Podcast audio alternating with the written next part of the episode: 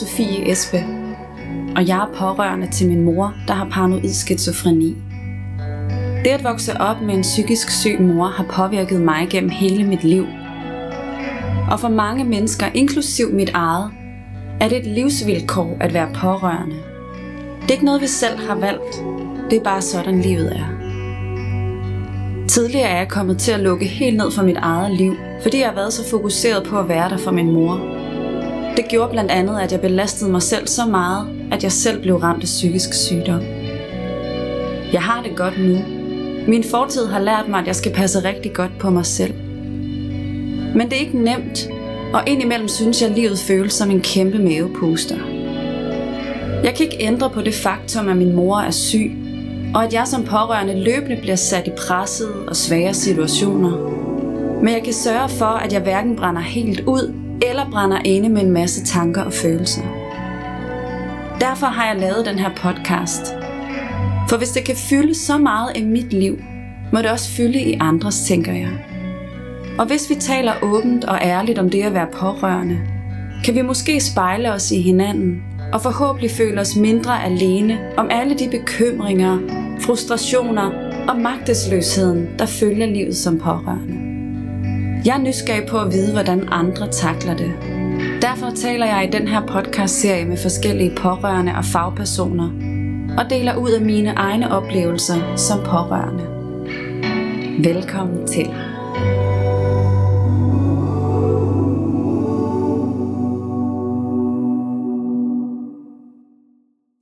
Hej og rigtig hjertelig velkommen til den her podcast. Jeg er også pårørende.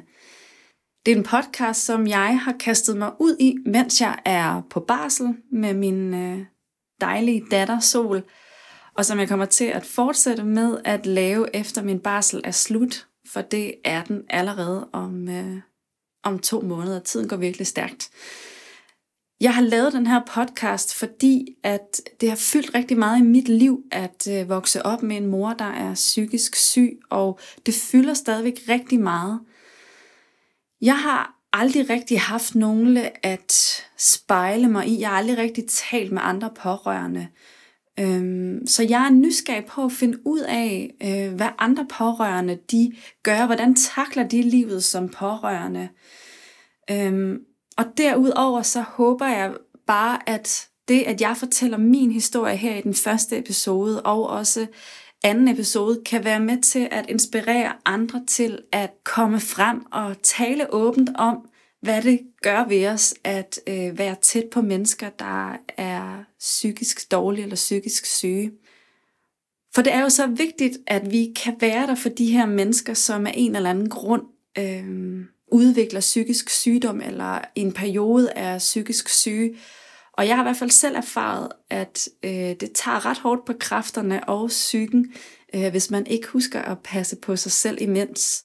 Så derfor synes jeg, det er så vigtigt, at vi bare taler om det. Inden du skal høre min historie, så vil jeg bare lige sige, at øh, jeg har interviewet Hanne, som er rådgiver, som arbejder som rådgiver i foreningen Bedre Psykiatri. Og i den her første episode, der er nogle bidder med fra det her virkelig spændende interview, jeg havde med Hanne. Men uheldigvis så var det sådan, at øh, teknikken den var drillet helt vildt, så jeg var nødsaget til at optage interviewet på min telefon. Og det gik også okay, men øh, da jeg så kom i øh, hjem og lyttede på optagelsen, så kunne jeg virkelig høre, at øh, lydkvaliteten var ikke særlig god. Jeg har gjort mit bedste, men jeg er godt klar over, at lydkvaliteten ikke er optimal. Jeg lover, at det nok skal blive bedre i de følgende episoder. Godt, jeg vil ikke sige så meget mere end øh, god fornøjelse med at lytte til den her første episode. Jeg håber, du får noget ud af at lytte til den, særligt hvis du selv er pårørende.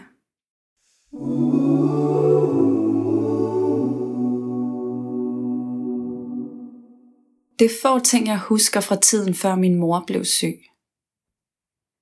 Det er som om minderne og indtrykkene fra hendes syge jeg blokerer for alt det, som var inden. Og derfor gør det svært for mig at huske helt tilbage til den mor, jeg havde engang. Som bare var mor. Punktum. Noget jeg husker er, At vi danser rundt i stuen og synger højt til Albertes tænder på et kys. Vi går i ens brunflettede sandaler om sommeren. Vi griner sammen. Og jeg husker, hvor fascineret og interesseret jeg var i alle hendes make produkter og parfumer, som befandt sig i alle skuffer på toilettet. Når jeg tænker tilbage på min opvækst, er det med en følelse af ambivalens. For samtidig som den har været præget af en masse bekymringer, skænderier og kaos, har den også været fyldt med kærlighed og været aldeles ganske normal. Jeg voksede op i et parcelhuskvarter på Vestjylland med min far, min mor, lillebror og lillesøster. Og der har aldrig manglet noget. Vi har både hund, kaniner, katte og høns. Vi har været på mange ferier. Vi er alle tre børn gået på friskole, musikskole, efterskole. Og levet en tilværelse, som de fleste andre børnefamilier gør. En kernefamilie i allerhøjeste grad. Men så alligevel har der manglet noget, som ikke er så sammenligneligt med en kernefamilie. En mor, der har været til at regne med. Under min opvækst var det aldrig til at sige, hvilket humør min mor var i. Hun kunne ofte hisse sig voldsomt op over de mindste ting, hvis jeg eksempelvis havde glemt at fjerne mit tøj fra badeværelset. Eller der lå krummer på køkkenbordet, efter jeg havde smurt mig en mad.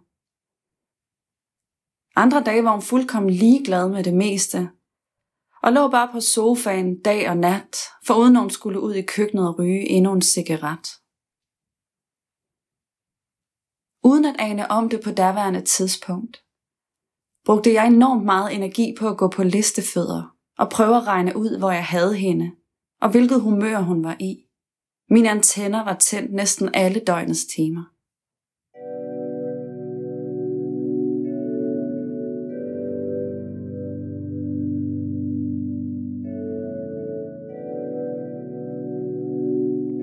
Der er en særlig episode, som står glasklar i min hukommelse. I hvert fald dele af den. Det var lige i starten. Jeg var vel 10 år gammel. Og jeg tror ikke, min mor havde været syg særlig mange år for inden. Og vi var på vej på sommerferie i min fars blå Volvo. Der blev diskuteret højlydt på de forreste sæder i bilen. Jeg mindes ikke hvorfor eller om hvad, men jeg husker fornemmelsen i min krop, når mor og far råbte højt. Det var som en slags knude i maven, der bare strammede mere og mere til. Hvorfor sagde mor så mange mærkelige ting? Og hvorfor skulle hun hele tiden skælde ud på min far? Vi kører ombord på færgen, som skal tage os videre til feriedestinationen. Der er utrolig dårlig stemning mellem mine forældre, og da vi sætter os ved et bord i kafeteriet, vil min mor pludselig ikke sidde med og råber højlydt, mens alle mennesker kigger på os, at hun går ud på dækket og ryger en cigaret.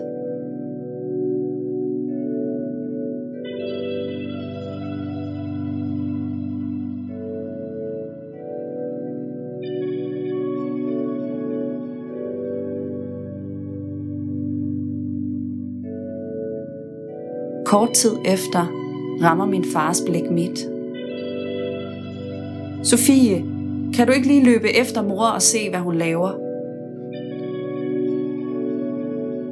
Jo.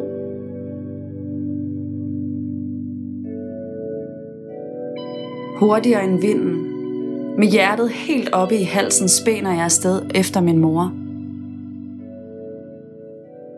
Og der er hun. Præcis som hun havde sagt på dækket med en cigaret i munden. Ordene, som kom ud af min fars mund på færgen, husker jeg ikke helt præcis. Men den sag mellem linjerne husker jeg tydeligt, og vil jeg aldrig glemme.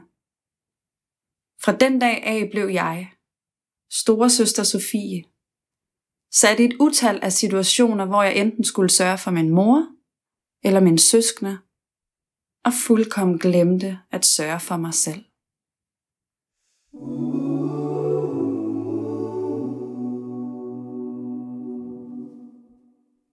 Når jeg ser på mig selv som barn og teenager, ser jeg en meget glad, positiv og udadvendt pige.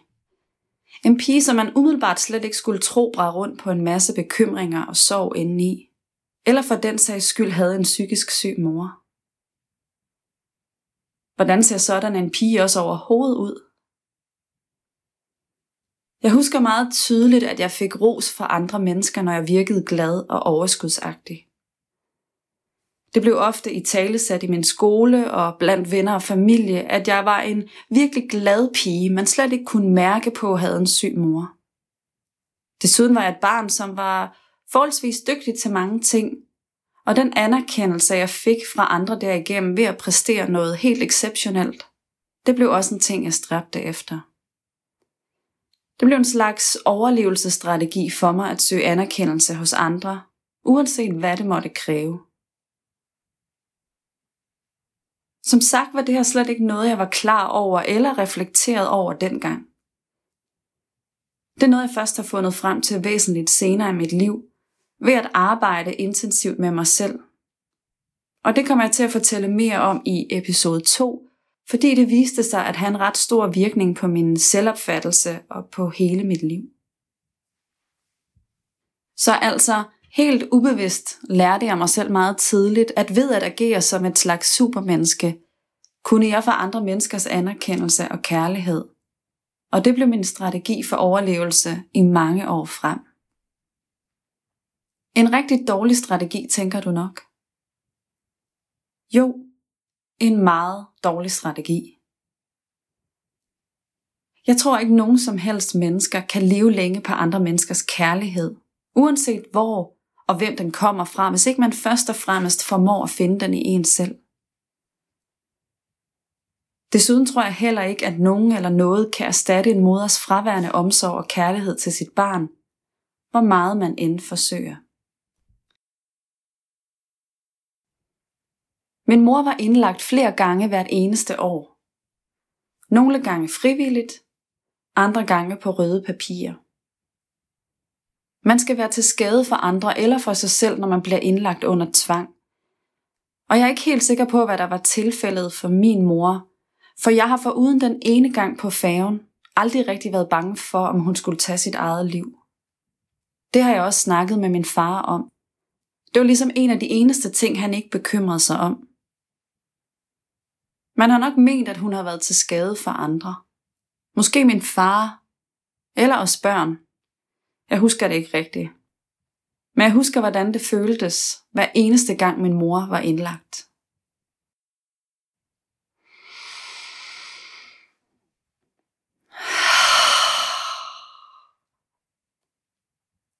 Ro og fred. Skuldrene sank sig nogle centimeter.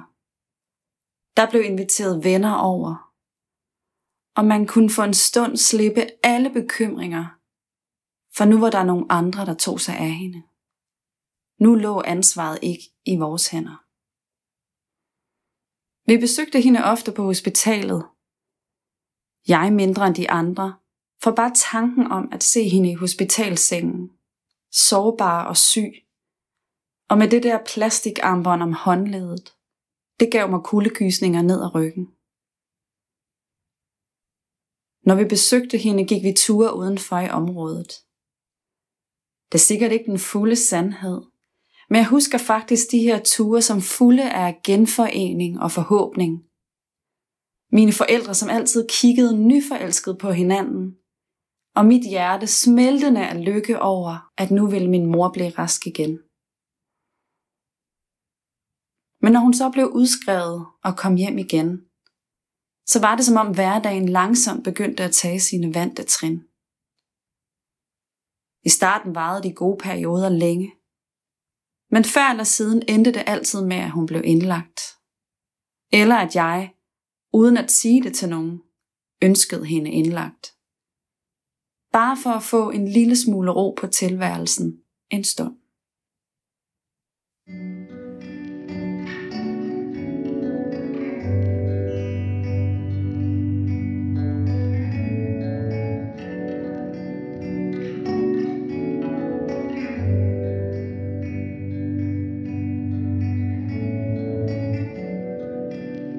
Jeg husker de negative tanker omkring mit udseende. Begyndte at poppe op, mens jeg gik på efterskole. Men det var først, da jeg startede i gymnasiet, året efter, at jeg begyndte at udvikle en decideret spiseforstyrrelse. Det kaldte jeg det så overhovedet ikke på det tidspunkt. Jeg tror ikke engang, at jeg indså, at det var nogen forstyrrelse eller noget problem. Det var der bare, som en del af mig. Overspisningen skete på ingen tid. For det var det, der skete bagefter, der var målet. Når jeg kastede maden op, så var det som om, at alt det rent ud sagt lort, jeg skulle høre på og tage imod derhjemme, uden at kunne sige noget igen, blev skyllet med ud i toilettet.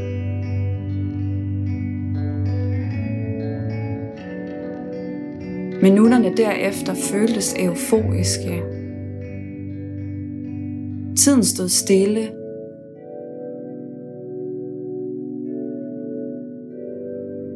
Og det var som om, at jeg blev født på ny.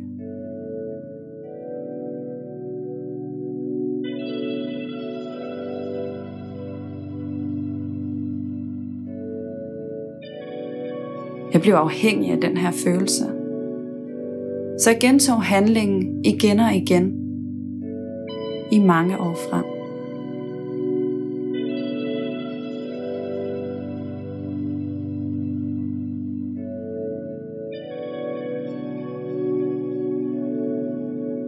I samme periode fik jeg også konstateret en depression. Jeg husker ikke præcis hvad eller hvor meget jeg sagde til mine forældre, men i hvert fald husker jeg, at jeg sidder hos lægen med min mor og far og udfylder et skema om blandt andet mine sovevaner og generelle indstilling til livet. Og da jeg er færdig med at udfylde, siger lægen, Sofie, det virker til, at du har en depression.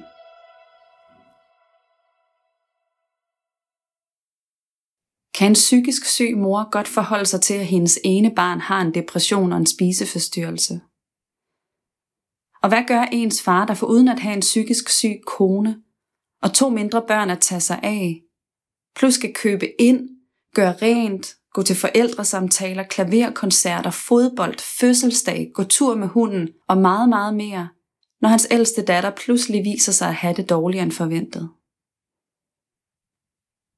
Det var nogle af de tanker, der gik igennem mig, da vi sad der hos lægen, nogle måneder efter jeg fyldte 18 år. Stakkels mine forældre. Jeg havde på ingen måde lyst til at skabe flere problemer, end der i forvejen var. Jeg flyttede hjemmefra samme sommer. Det var som om, der ikke længere var plads til mig og alt det, jeg rummede.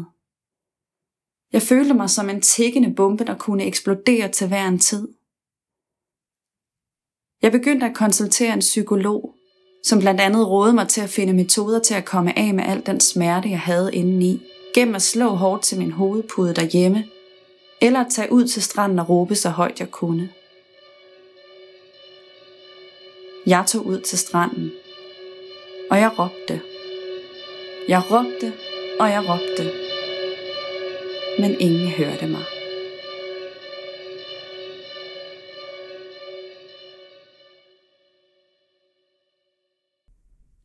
Inden jeg fortsætter min fortælling, vil jeg gerne sætte noget fast inden.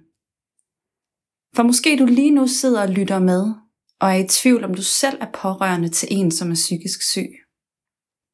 Kræver det noget specielt at kunne kalde sig for pårørende, tænker du måske. Jeg var selv i tvivl tidligere, og derfor tog jeg kontakt til Landsforeningen for Pårørende til Psykisk Syge, Bedre Psykiatri og fik rådgiver Hanne Bøtger til at forklare mig, hvornår man kan kalde sig pårørende. Jamen, det er jo, altså, det er jo et spørgsmål om ord, ikke? Ja. Øhm, og, og når vi spørger på den måde, når vi spørger efter, om man betragter sig selv som værende pårørende til en, der er psykisk syg, så er det jo ikke altid sådan, at der ligger en diagnose bag. Nej. Men der ligger en psykisk mistrivsel, og der ligger et, en, en eller anden form for psykisk-psykiatrisk problemstilling, som ikke nødvendigvis er defineret. Øh, det kræver jo, at man har været igennem en udredning og har mødt en psykiater, der har givet en en diagnose. Fordi psykiaterne er jo i princippet, øh, lige bortset fra, fra, kan man sige, angst og depression, som er praktiserende læge øh, for voksne, kan definere som, okay. som, en, læge, som en sygdom, ja. så kræver det jo øh, et besøg hos en psykiater. Ja. Øh, og, og det vi jo oplever fra rådgivningen af, det er, at det ikke alle øh, af dem, man vil betragte som psykisk syge, der har været den tur igennem. Øh, enten fordi de ikke har det, vi så fint kalder sygdomserkendelse, eller øh, har lyst eller mod på at gå den vej, eller fordi, ja, der er så mange andre ting, der kan stå i vejen for at, at få den øh, definering, eller at få den, det, det stempel.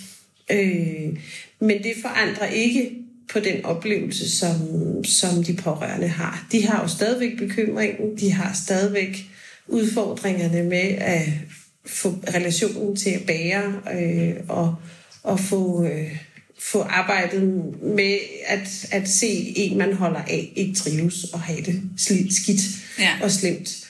Øh, så, så man kan sige, det er jo, det er jo ja, det er jo et spørgsmål om, om hvordan man afgrænser definitionen ja. øh, mest af alt. Men, men man kan sige, når vi snakker pårørende, her fra Bedre Psykiatri af, så er det i forhold til, at man anser sig selv som værende pårørende. Øhm, og det er jo ikke altid, som sagt, afhængig af, at der er en diagnose eller ej. Så altså, som Hanne siger, kræver det ikke, at der skal være stillet nogen diagnose af den syge. Det vigtigste faktum er, at hvis du selv anser dig som pårørende, så er du det.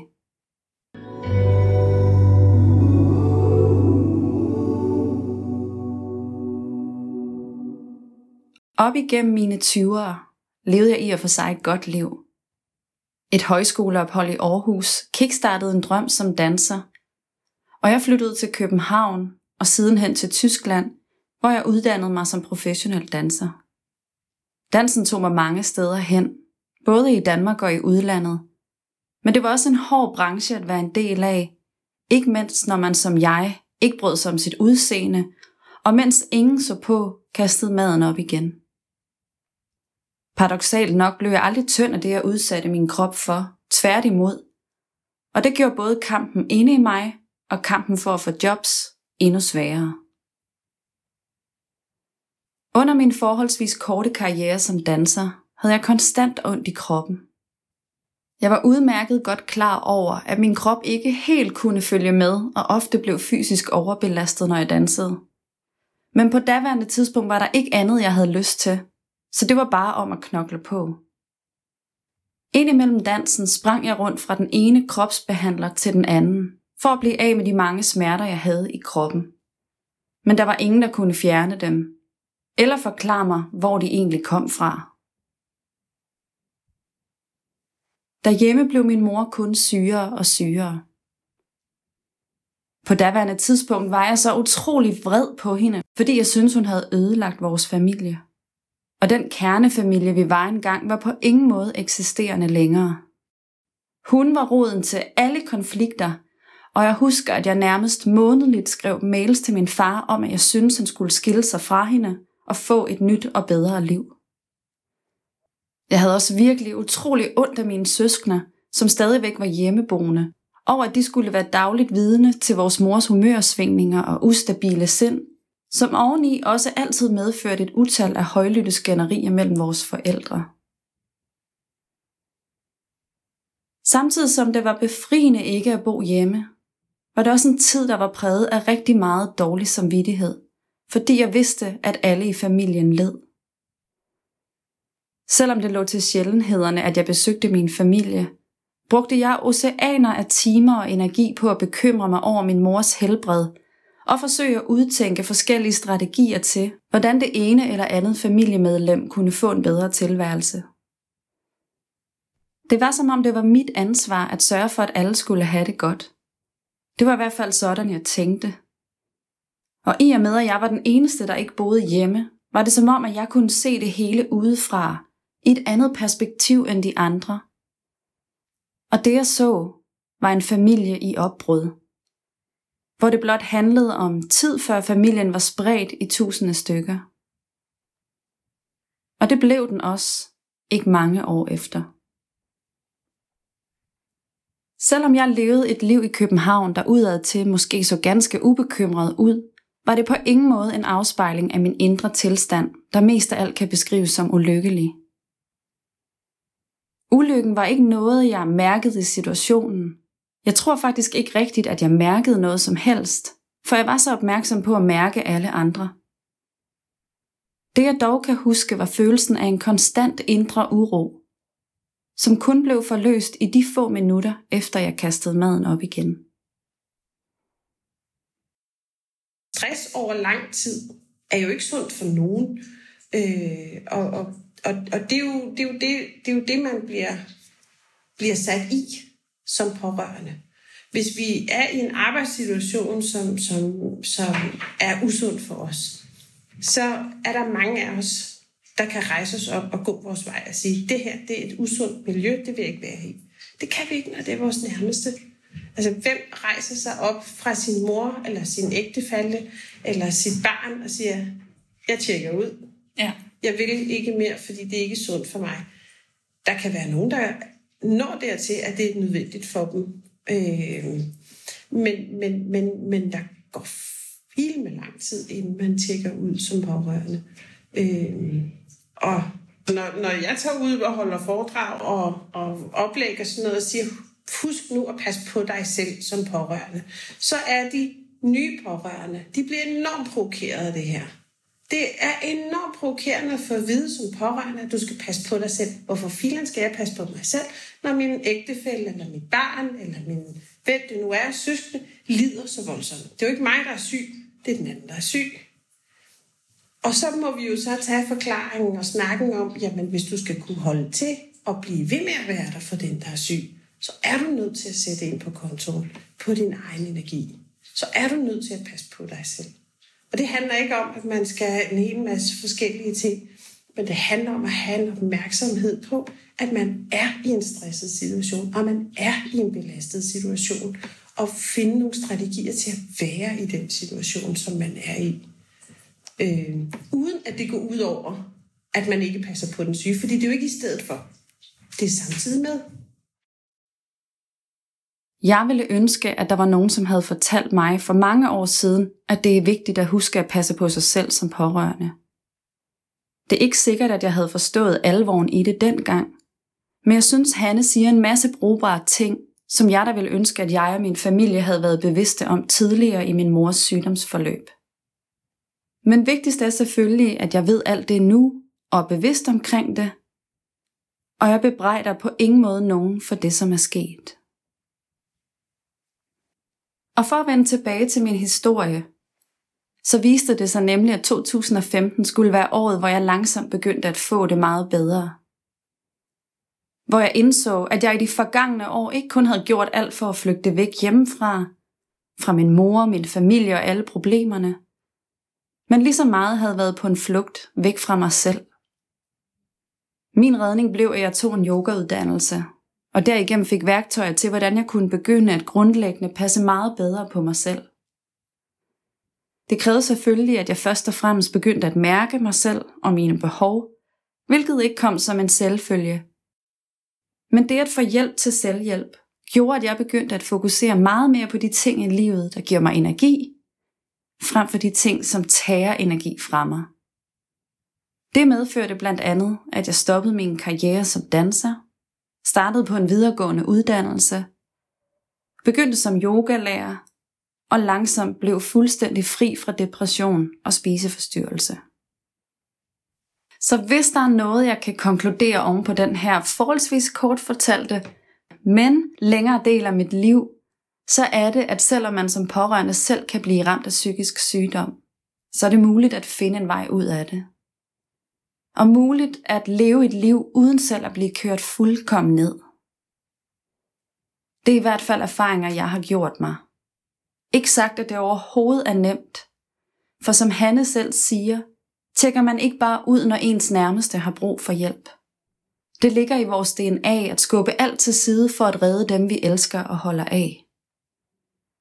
Men når vi er bevidste hele vejen igennem, og husker at stoppe op og trække vejret en gang imellem, så tror jeg, vi er hjulpet rigtig godt på vej.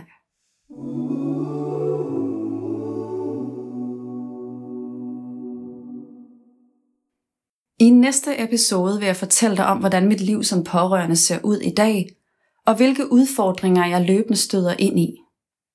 Det gælder både i forhold til mit møde med psykiatrien, men også personligt i mit eget liv. Det er nemlig sådan, at mine forældre skilte sig tilbage i 2012, da jeg var 25 år gammel.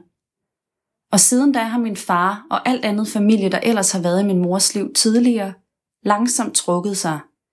Så nu er det bare mig og mine to søskende, der er tilbage. Min mor bor i dag på et bosted for psykisk syge. Og noget af det sværeste, synes jeg, er at se på, at hun bliver sygere og sygere, og i mine øjne slet ikke tager vare på sig selv. Så kan det godt være, at jeg har fået det meget bedre og er blevet bedre til at takle de problemer, som løbende opstår. Men det fjerner ikke udfordringerne i forhold til at ville min mor det bedste. Især ikke, når ansvaret hviler på mine og mine søskende skuldre. Det er noget af det, jeg vil fortælle dig mere om i næste episode. Hvis du selv er pårørende til en, som er psykisk syg, og kunne tænke dig at dele din historie med mig og alle, som lytter med, så vil jeg faktisk virkelig gerne høre fra dig.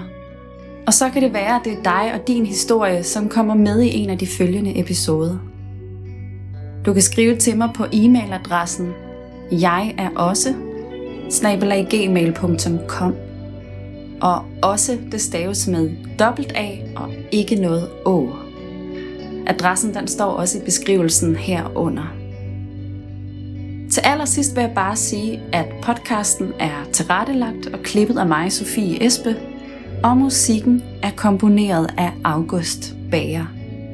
Indtil vi høres, pas rigtig godt på dig selv.